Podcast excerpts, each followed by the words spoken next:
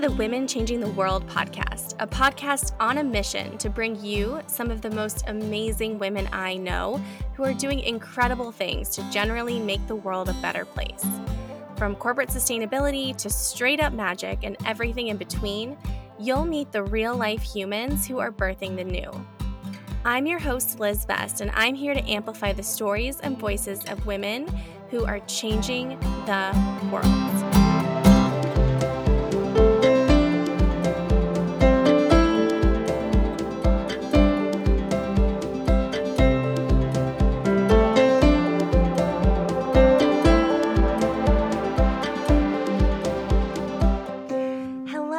Welcome to another new episode of the Women Changing the World podcast.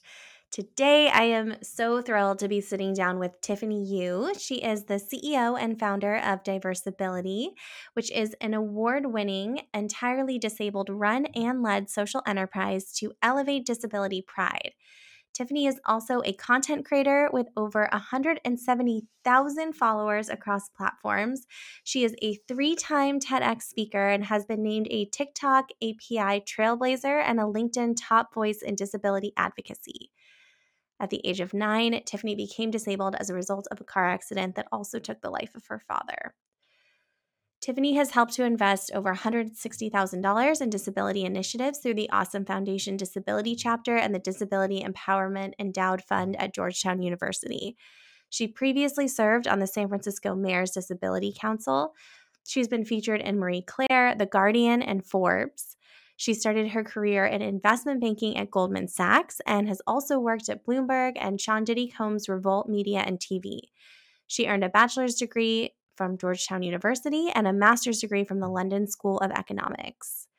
Today, we sat down and talked about everything from Tiffany's journey in building the Diversability community to her experiences as a thought leader and content creator on platforms like TikTok and LinkedIn, and the many ways that being a community leader has informed Tiffany's own leadership. Tiffany is incredible. She blows me away. And I just know you're going to enjoy my conversation with her as much as I did.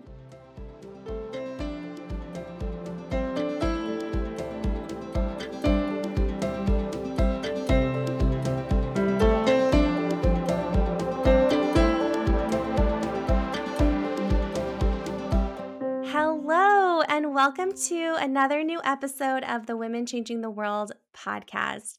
Today, I am so excited to be joined by Tiffany Yu, who is the CEO and founder of Diversability. Tiffany, you're amazing. You are so amazing. I feel like I'm already choked up just reading your bio. I feel so honored to have you on the show. Um, welcome to the podcast. Please say hello to our listeners.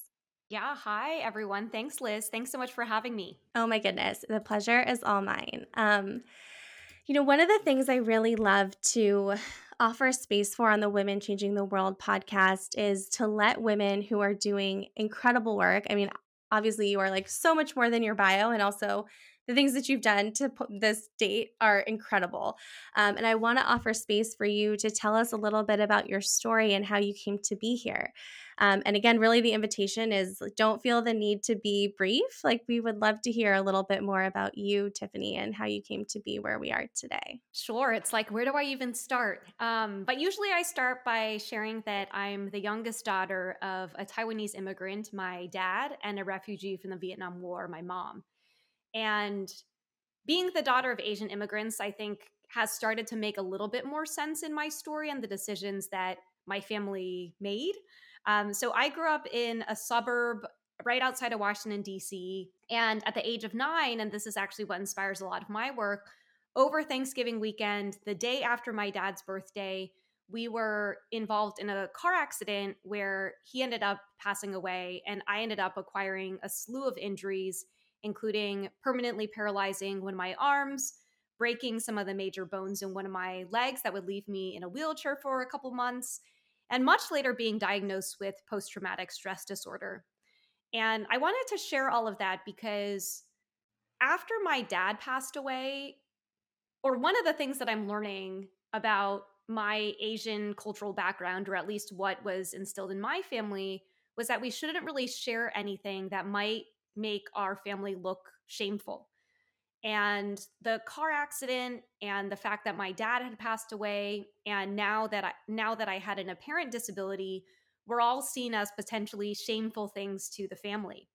So I had internalized for about 12 years after the accident not to share the details with anyone, not to tell anyone about the car accident, not to tell anyone about my dad, and to essentially hide my arm by wearing long sleeves all the time. And I think there's one part of this whole story that is is a little ironic to me, which is the fact that my dad lived with epilepsy, but I didn't really know and he would have seizures, but I didn't really know what those were either. And what actually caused the car accident was he had a seizure. So the fact that it was so hush hush within his family and his generation around his disability ultimately led to ultimately cost him his life and led to my disability. And you know, I think about your podcast Women Changing the World I look at the experience that he had being feeling so ashamed of this part of himself that he didn't get the support that he needed. And I think that what I learned from that was that I wanted to be vocal about this so that I could get the support that I needed. And oftentimes, you know, I've been having a lot of, or a lot of people have been reaching out to me asking, should I disclose my disability or not? How much should I share? And I said, ultimately, what I'm looking for is ensuring that everyone gets the support that they need for the things that they have. You know, that's a very broad way. I didn't mention disability or accessibility or accommodations in any of that phrasing. And, but yeah, I think that that that's a little bit more of a, a long-winded way of of explaining my work. So for about 12 years after the car accident, I didn't tell anyone about it. And I think that when this happened to me so young, because I didn't let myself process the trauma, I actually think that's what exacerbated what ultimately ended up becoming PTSD. So, fast forward 12 years, fast forward 12 years from the car accident was 2009. The first iteration of Diversability began, which was as, as a student club at Georgetown. And and that's where kind of I became an advocate, I became a community builder. I would then become an entrepreneur, but it, it all started kind of having those 12 years of i would call it suffering in silence to looking at my dad's experience while he was here and realizing that i didn't want that same fate for myself oh my goodness i mean first of all thank you so much for sharing your story so vulnerably it's so powerful and i know for so many people um, so many women doing this work i'm so inspired by this idea of like it stops with me. Like I'm going to do the healing and you know use my voice in a way where I want to interrupt like the generational patterns um and I yeah again I'm just like I can only imagine like what your journey to this point like has felt like and um and I think it's so inspiring the many ways in which you are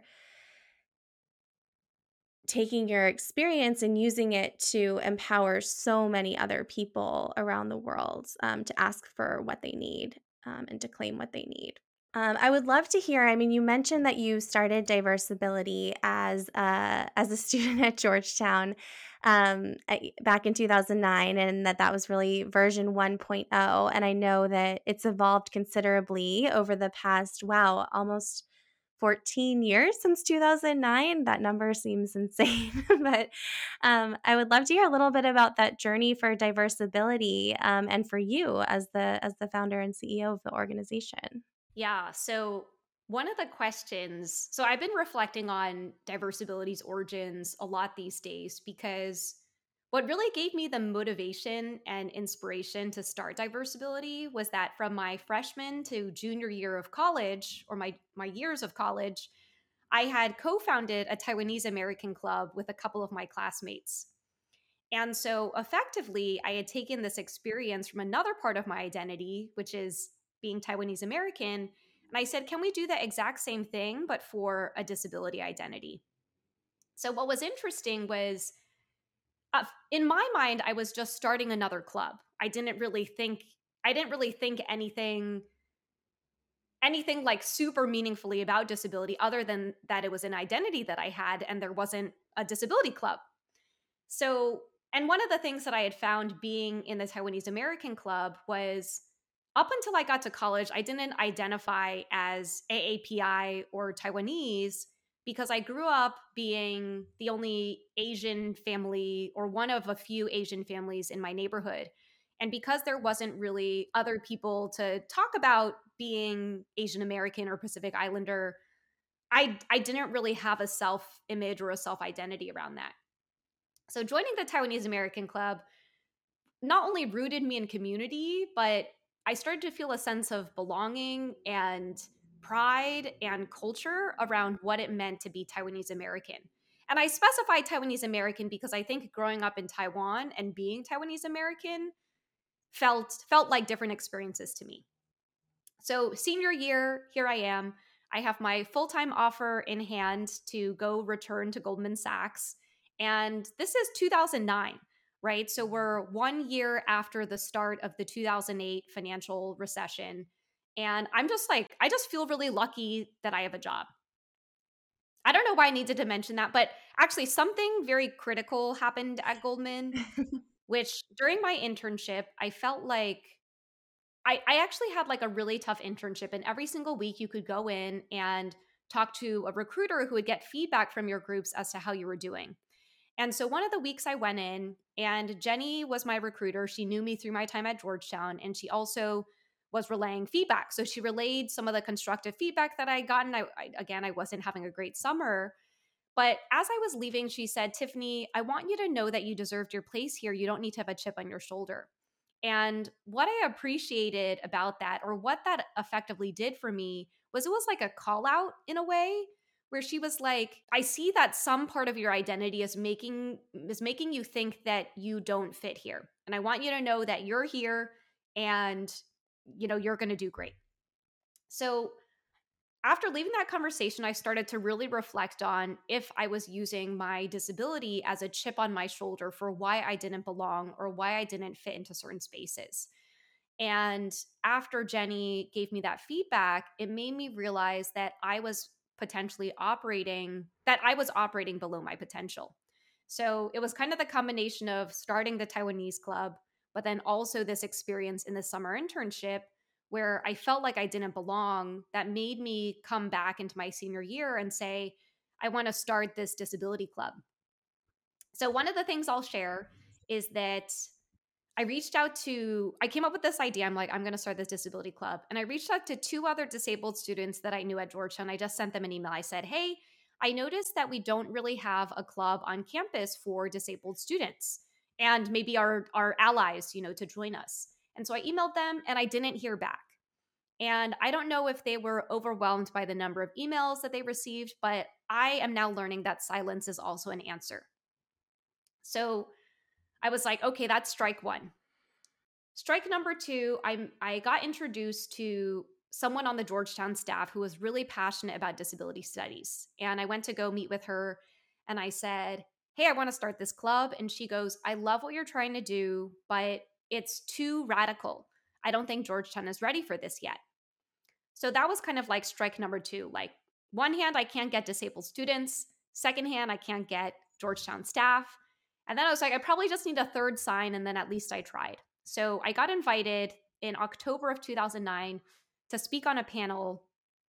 And on the on the graduate side, they were looking at launching like a disability studies certificate. And so I got invited to speak on like a student panel there. And at the end of the panel, I said, you know, I had this idea to start this club at Georgetown, like a disability club, but I don't think it's going to happen because I asked a couple of people and I just haven't gotten the amount of buy-in that that I need to start a, to a club or a community. And this graduate certificate disabilities graduate disability studies certificate event brought together all the DC area schools.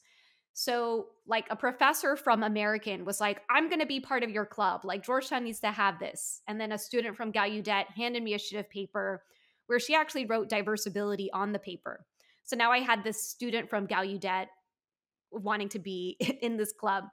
And so effectively, so we originally called ourselves the Diversability Working Group because I I didn't have any of my peers in the club. It was like a professor here, it was like a student from this other university. And my fun story is that my little buddy in the Taiwanese club ended up creating the logo that Diversability used until 2021. So I was leaning into the other communities that I had to garner support. Um, and honestly, Diversability at Georgetown started as a community of one. I was hanging, I just remember hanging up these flyers around campus. I think it was October or November of 2009. And I remember two things kind of happened. One was we ended up applying for something called the Reimagine Georgetown Grant. And this, I think, actually inspires a lot of the philanthropic work that I do now. We ended up winning $500 to get our club started. Depending on who you are, $500 is a lot or a little. But at the time for me, that was game changing because not only was it the $500, but it was that someone other than me believed in this idea. Um, and I had all my Taiwanese friends like cheering me on too. So the second thing that happened was I would often get people coming to me asking, "Why do you think people are going to care about this?" And in 2009, I I don't know what my answer was. I probably said something along the lines of, you know, well, I care about this and my hope is that other people will care too.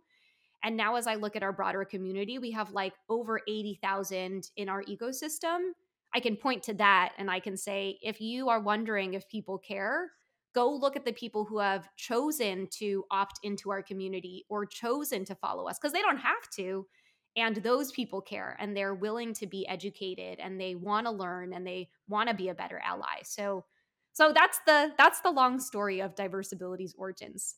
Oh my goodness. Thank you so much for telling us the long story. What a journey. And even just like it's so visceral the like description you gave us of like being like a, a community of one and hanging up posters i think so often as uh community builders and community founders there's this feeling of like i'm starting a party.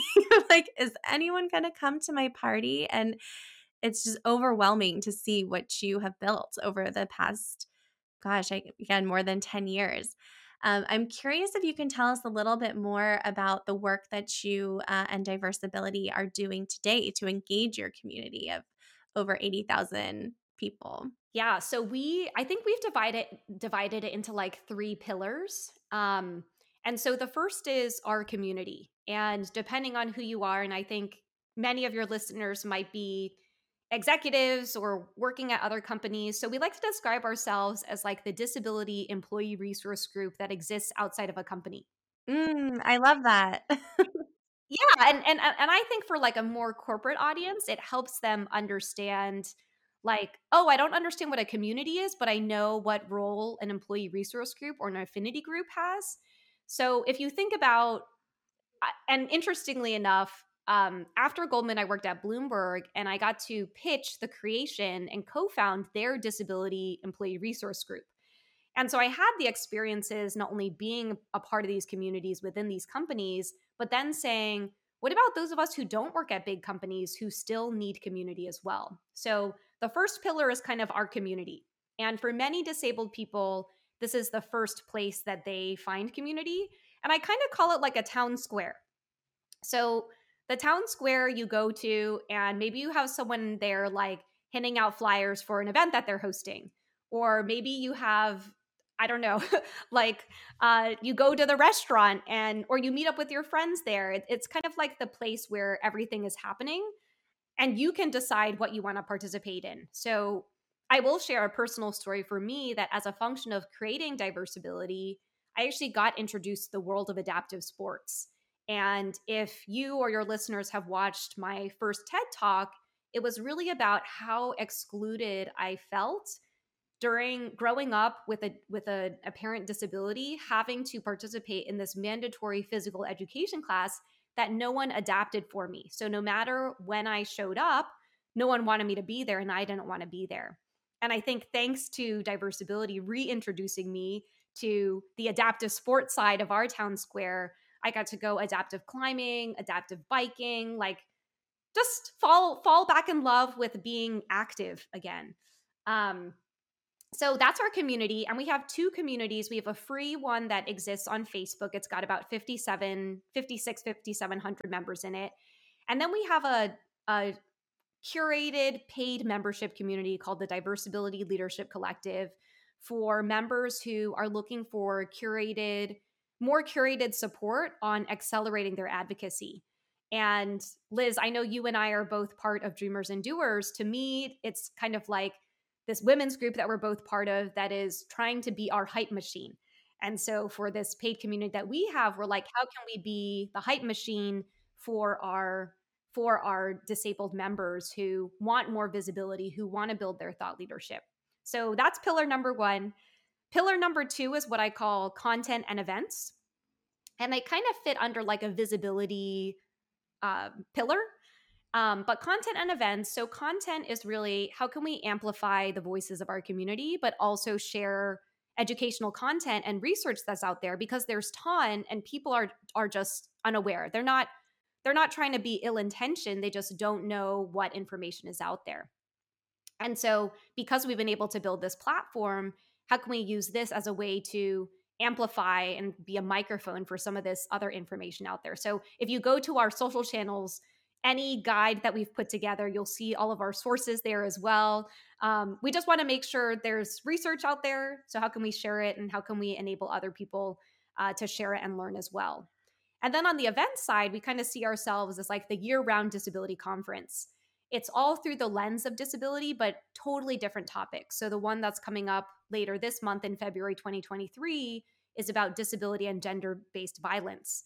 Last uh, last month, it was disability and Gen Z advocacy. We've hosted events on disability and financial equity, disability and home ownership, disability and ableism in the workplace, careers in tech. Like it totally ranges. But again, we use this as saying we value the disability lived experience. There's value there. And we want to center that experience and that expertise in the different types of events that we host. So that's kind of like pillar number two. Pillar number three, I'm trying to figure out how to describe it, but I call it our talent incubator. but some people could call it our wor- a workforce development program. But we've been able to grow our team. Now we're a team of eight, entirely disabled, led and run.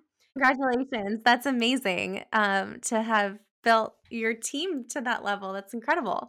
Yeah, I mean, I will say I think that we grew we grew a little too quickly, and now I'm now I'm experiencing those growing pains. And I'm also experiencing the transition from being a leader on my own to now navigating being a manager which is not is i call this a growth edge it's a growth edge for me but yeah from our talent incubator and workforce development perspective we really want to align by our values which is we're you know we're on a mission to elevate disability pride and what other way can we show that we're proud to be disabled by building a team that looks like the world we want to exist in?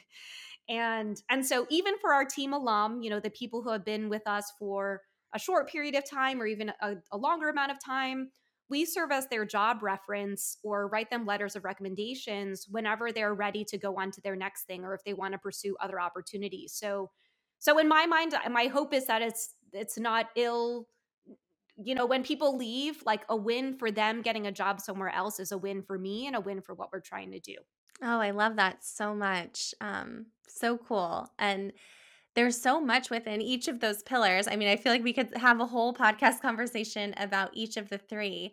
Um, but the one I'd love to sort of dive a little bit deeper on is that middle pillar that you mentioned. Um, I am such a fan of your anti ableism video series. I'm sure you have multiple answers to this question, but for the people who are listening who um, want to be better allies to disabled people and may not know how, I know you've created so much content on this topic. Um, what are some of the things that you wish more people knew about how to be better, more effective allies? Yeah, so I think I'll I think I'll break this down or I don't know how to break it down. I mean, I get asked this question.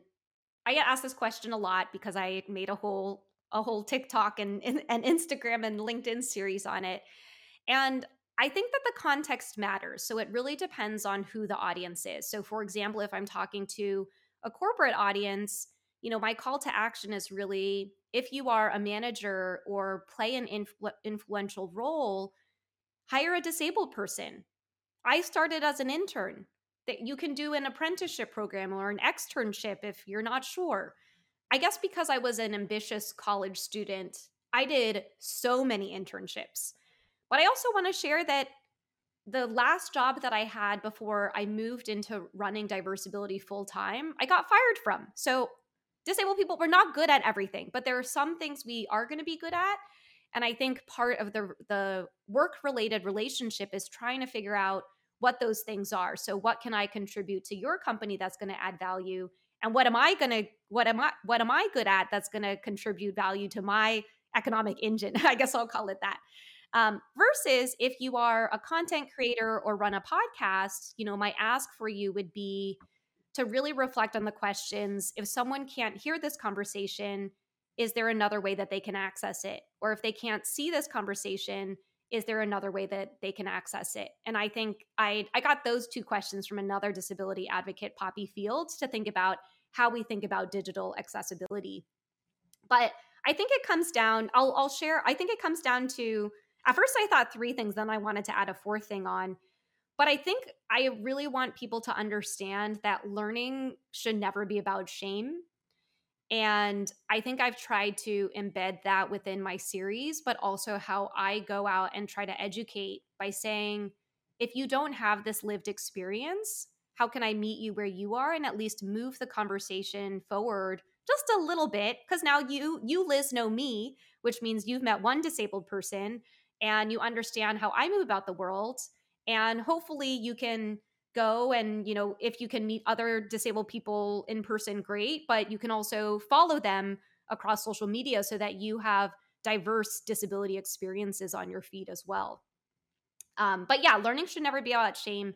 And I think that whenever we get called out or called in by something that we have done, the natural inclination is to get defensive because we're human beings. And if something, if someone gently lets us know that, hey, that language is outdated, or hey, you know, when you said this or you did this, it made me feel this way, we feel like we're bad people.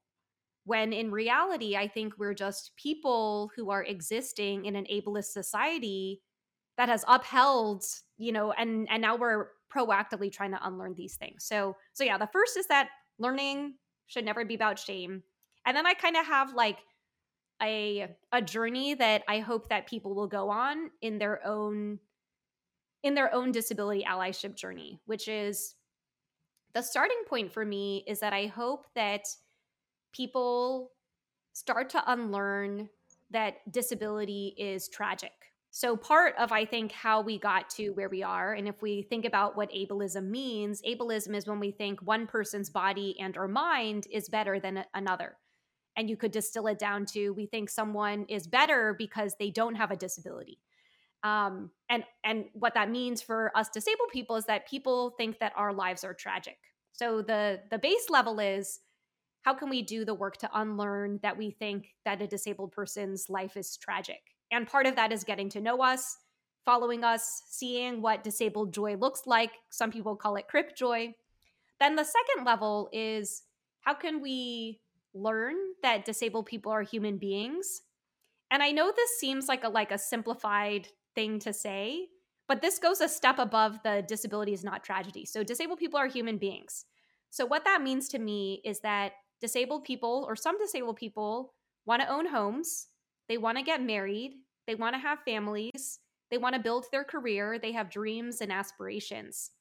And I think that oftentimes when we either meet a disability advocate or we see a disabled person, we get so fixated on their disability that we forget that they have other aspects to their lives as well. And and yeah, so my second level is seeing the humanity of the disabled person in the wholeness of their their experience which is why it was so interesting to me to open my like what am i about by saying i'm the daughter of asian immigrants because i do think that being the daughter of asian immigrants influenced like not only how i viewed disability within my family unit but how i had to break that intergenerational pattern like you were talking about and then the final thing and i learned this from another disability advocate named stephanie thomas is how can we view disability as aspirational And the best way for me to think about this is when the Nike Fly Ease shoes came out. So in my community, they were seen as like an adaptive shoe. They don't have laces, but everyone thought that the shoes looked cool. so my hope is that, you know, and I think that there are a couple of these disability role models or disability possibility models. We can look at disabled people and, you know, my future kids or my nieces will look at their aunt and be like, that's my cool aunt. I want to be like her when I grow up, right? In the wholeness of my identity. And I call that, um, and Stephanie, you know, brought that to me and she said, yeah, how do we get to a point where we view disability as an aspirational experience in the wholeness and in our full humanity? That was a lot, I know. So hopefully your listeners can pick and choose what resonated with them. Oh my goodness. Well, thank you so much for so generously sharing all of it. And I have absolutely no doubt that you are uh, going to be like the cool aunt or cool mom to future generations in your orbit. Uh, yeah, I so appreciate you breaking that down in, in, I feel like with one, that like overarching piece, but then two, that almost it feels like a journey, you know, for people to go on um, in terms of how they can be more supportive and what and painting the vision of what we're working toward um, and what the end state that we aspire to can be um, i'd love to talk a little bit more about your thought leadership and all the many incredible, amazing, inspiring ways that you've been showing. I mean, it's just amazing having been watching for, I guess, a couple years now, the, all the different ways you're showing up online. Um, again, I feel like from a thought leadership perspective, just some of the work that you've done is incredible. So I'm I'm curious, like what what was sort of that initial spark that inspired you to really step more into content creation and thought leadership on platforms like TikTok and LinkedIn? Yeah, such a good question. I call these my branches of advocacy. So I feel like I spend the most time on diversability, but we've got a couple of other branches. And I guess the way I think about it, so as a, as a kid growing up now with a paralyzed arm, I had to learn how to life hack. I learned how to I don't know, let me think. I learned how to put a put a necklace on with one hand. I learned how to retie my shoelaces. And so I, I bring that up because it's that level of creativity and I call it life hacking that translated into my advocacy world. So with in advocacy, I guess the way I think about it is where where are my spheres of influence and where do I have an opportunity to make some additional impact? So if we look back at diversability, you know, as this disability employee resource group, for me that's really tackling the cycle of social isolation and social exclusion that many disabled people are subjected to. So then I was like, okay, now I got my community. Then I said, hey, uh, you know, I started my career in financial services. I made a lot of money right out of college. And how can I reinvest some of that back into my community? And that's where the Awesome Foundation Disability chapter started in 2017. Um, and we award $1,000 monthly microgrants to disability projects.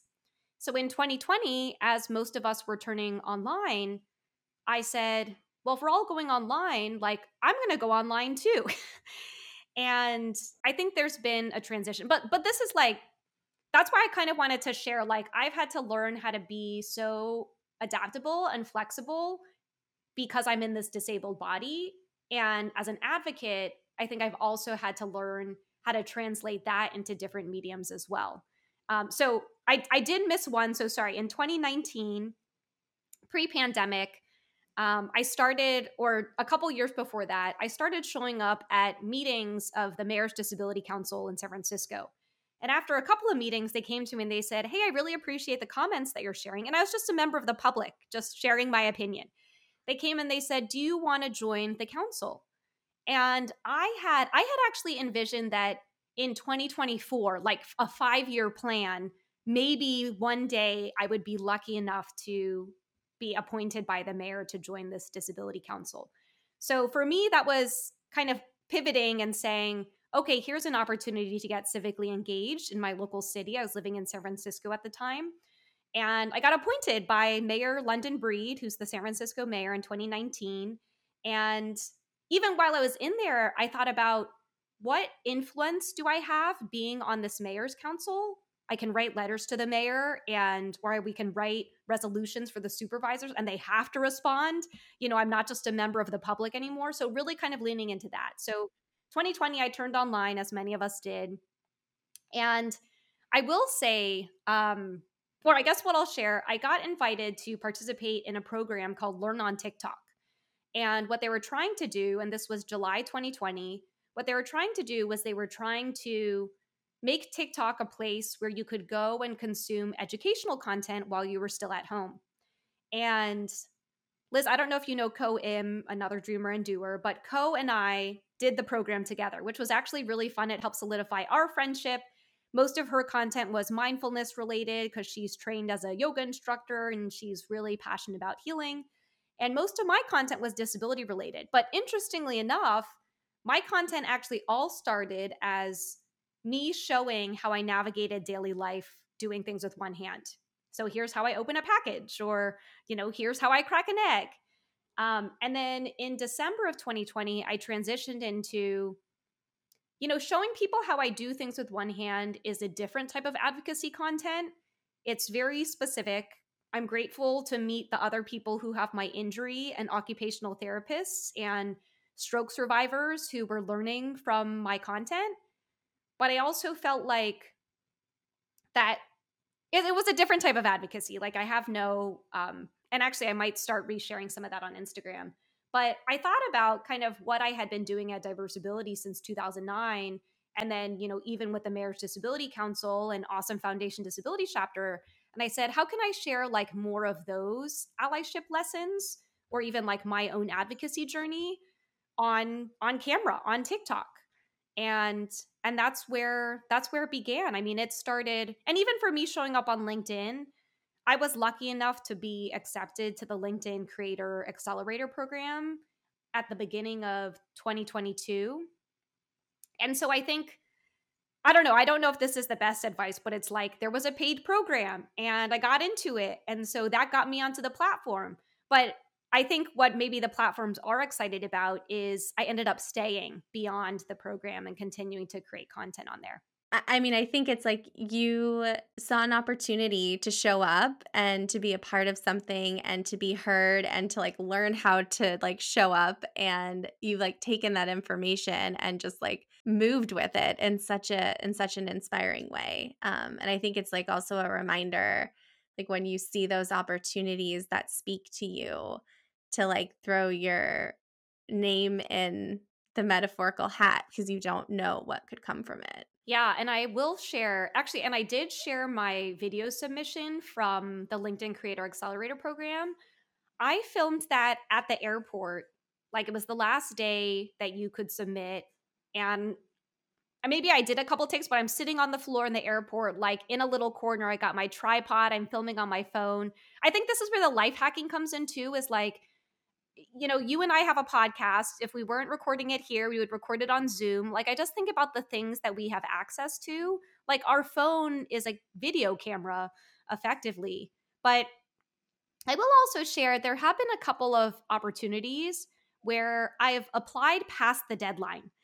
And I either end up being a finalist or I end up winning the thing, even though I think that it was past the deadline, right? And so they could have they could have of course just cut my application by saying hey it was past the time. But i was like hey the form is still open so let me at least submit. So i guess the the hope is you know if the form is still open and you have the time might as well apply anyway. You never know what ends up happening. Um, there was a trend that was popular at the end of last year called the anti highlight reel. And so i would also be remiss that you know, what Liz and I are talking about are the things I have gotten into. And there are so many, you know, I think there's even podcasts dedicated to failures. There are so many things that I haven't gotten and so many moments where I have doubted myself. And I think I just remind myself of like, what's the broader mission here? And the anti ableism series, um, it's an outdated number in my bio. Now it's at over 5 million views, you know? And so I think about the original decision to want to show up on TikTok, and at the time, it was very much a Gen Z platform. And I'm millennial. Um, and so, and I was like hashtag over 30. But I think that I, my goal for showing up on TikTok originally was I would like other people to learn about my work because we had been doing what we were doing at Diversability for a pretty long time, right? And 5 million, 5 million views and counting.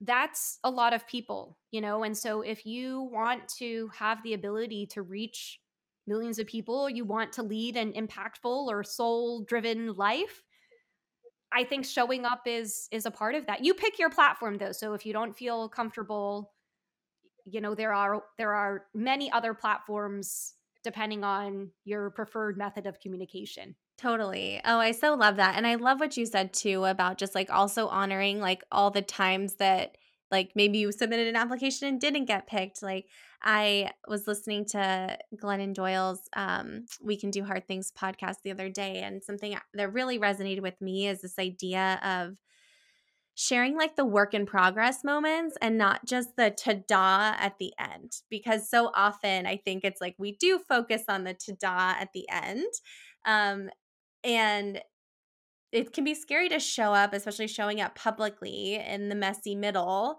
of you know being in progress on on something.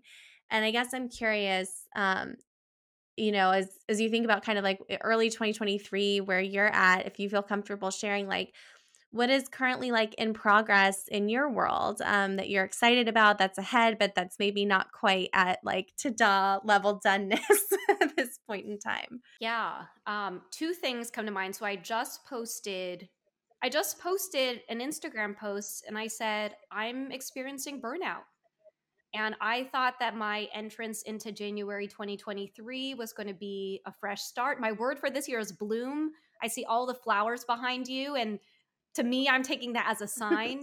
um, but at the end of my post, I wrote, part of why I chose bloom for this year is because I know that we can bloom slower, we can bloom at our own pace, we bloom in our own way, and we're not blooming all year round. And so, right now, as we record this conversation, you know, you use the words, what are you excited about? And I did I did so much Googling. Actually, a friend named the burnout because I thought I was just depressed and maybe a seasonal related thing. And I said, I'm not really that excited about anything, even though there are so many incredible things happening. I'm getting to chat with you. You know, I got amazing headshots from the same person who, and I still use them. I use them all the time. Um, but I'm also not, I'm not having very low lows. And then she actually said to me, she said, Oh, I think that might sound like burnout. So this past weekend, I spent some time kind of researching, you know, what are some signs of what burnout looks like?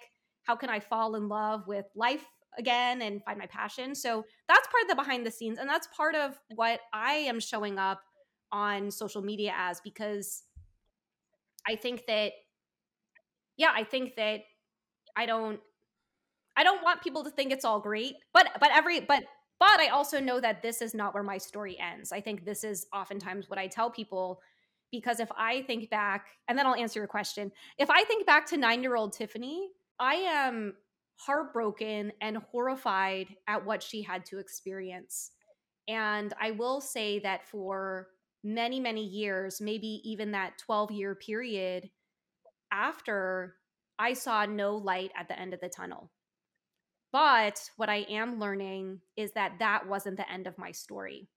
And part of why I can sit in spaces of light is because I also saw the darkness, right? And we have to exist on that spectrum.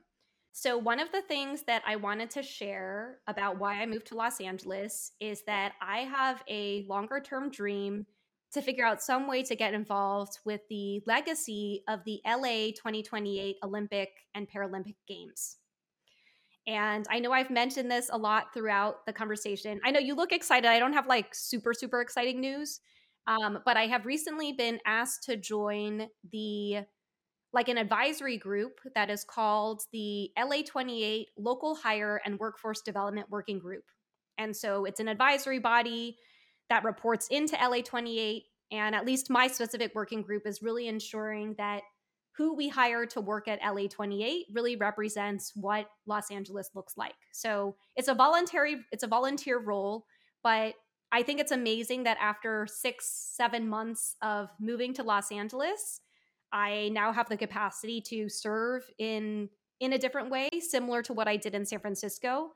Um, and and yeah, so if anyone on here has any connections to LA 28 or you know, I've got five years until the games happen.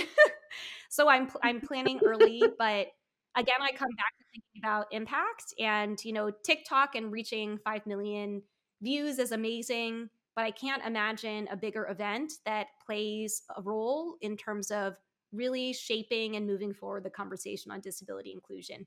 Oh my goodness. You just gave me the chills, Tiffany, when you shared that. I have no doubt that before 2028, we will find an opportunity for you to get plugged in to the Olympics. I am such an Olympics fan. I feel like it's such a cool event that brings the world together in such an inspiring way. Um, so I will be keeping my eyes and ears open for any dots that I can connect on that front. Uh, I want to be respectful of your time, and I 100% would love to talk to you for hours. Uh, the the one other, I actually have a couple other like kind of quick hit questions that we love to ask on the podcast. Um, the first one is are there any like post it length inspirational quotes or phrases that are keeping you like inspired or motivated right now? Mm. The one that came to mind is in a world where you can be anything, be kind. I love that. Um, well, the other question I really wanted to ask you is um, because this is the Women Changing the World podcast, and all the women who come on the show are doing such inspiring things um, to make the world a better place. I'm curious if you could change one thing about the world and you had to pick one thing, what would be the one thing that you would love to see change in our lifetime? I think that it would be, I would call this economic self sufficiency.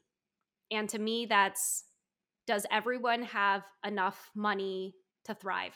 And I think that would be the one thing. And I don't know if this moves to a conversation of like universal basic income, but I really, you know, at least in the current capitalistic society that we're existing in, money is not only like very emotional or one of the things that I had to unlearn was that money is just energy and it's up to me to attribute positive or negative value judgment to it and yeah, I mean, I just, I think if I could change anything, it would be just ensuring that people have have enough money to live.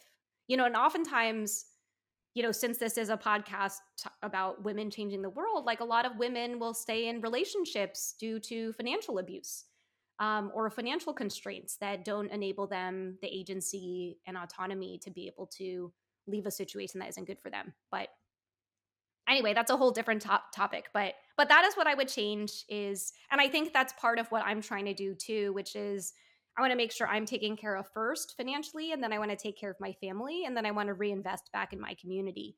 And maybe it's a gendered thing, but my hope is that when I say reinvest, like one dollar becomes another dollar, becomes even more dollars, you know, it ends up growing, growing the pie for everyone. Absolutely. I'm such a big believer in that. And there's so much data on how when you invest money in, in women in particular, like it it gets amplified by the investments that we make in our in our communities and in the people around us.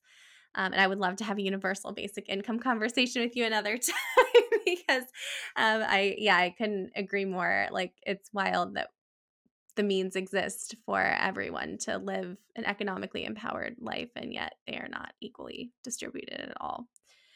I guess the last question I'd love to ask you um, I know that being a leader in in your community and like however we define community because i know you are a leader of so many within so many communities and like you even like host and lead different communities within your world and diversability um, how do you feel like your journey as a community leader has also like influenced how you show up as a leader more broadly? Yeah, I come back to Tatiana Figueiredo's um, who runs a community that we're both part of called Build a Community Business.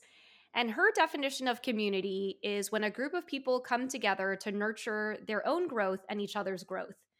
And I've actually repeated that de- that definition multiple times because in terms of how I lead, I love watching people grow. And part of why I have continued to do this work for, I guess, now 14 years is seeing, you know, the people who started Diversability at Georgetown with me. One of them went to Stanford Business School and now is on the board of this really great nonprofit that I know of. I've seen friends that I met when we relaunched Diversability in in 2015 in New York write books with Penguin Random House. That's no small feat. Hi, Emily. Um, launch podcasts, win awards from the Ford Foundation. I think for me, it's when my light shines, I hope that your light shines brighter. And your light shining, maybe this goes back to the, the inspirational quotes that we like, like, your light shining does not dim my light at all. And it actually makes me super proud. And that's why I come back and I think on one of our web pages, we write like a win for one of us is a win for all of us. And so how can we like uplift uplift the tide for all of us? Um, but yeah, I think that's how being a community leader, like for me, my focus as a community leader is on growth and nurturing that growth for me and for other members of the community um, but over time, the growth for me has looked different, right? Because I think in the early days of diversability, it was my first time sharing the story. It was my first time finding my voice in community. And now that I have that voice, and I think about the GIF of women lifting each other up, like that's how I want our community to be. Is we're all cheering each other on. Um, but yeah, that's I think that's how I, I see myself as like a community person first, and then a disability advocate second, and a entrepreneur third. Um, but driving everything has been has been community because without community I mean, without community, Diversability would not exist. You know, we were we were playing around with being a a, a community of one for those early years, though, and that was only a couple. That was only a couple days. Because um, one part I didn't share was after uh, after those flyers were up i started getting emails from people i knew sharing non-apparent disabilities chronic illnesses disorders conditions that they had. And and that's how i knew that we were doing something that would serve a lot of people who maybe i didn't initially target but because of these flyers they did. But but yeah i think that community is everything. Like i even think about now as a leader how i get through it's having access to communities like like build a community business or dreamers and doers i just joined another one called the millennial manager collective which which i had a situation and i brought it up there right and so i go to these different communities for different things and they fill different parts of my cup uh, I love that so much. And uh, any and all shine theory references are so appreciated on this podcast. I'm such a believer in this like idea that like our lights are like mutually reinforcing um, and just so appreciate your sharing that perspective. Um, so for people who are listening who are as like in love with you and the work that you're doing as i am what's the best place for people to follow along keep up with you and and keep in touch? Yeah so if you want to follow me remember that once you've met one disabled person, you've met one disabled person. So I hope you follow a lot of other people. Um, but you can follow me across social media at I'm Tiffany Yu. That's the letter M, or sorry, the letter I, the letter M, followed by my first and last name. And then we always welcome people following Diversability. It's very different content across both platforms. Diversability is more community oriented, lots of educational content.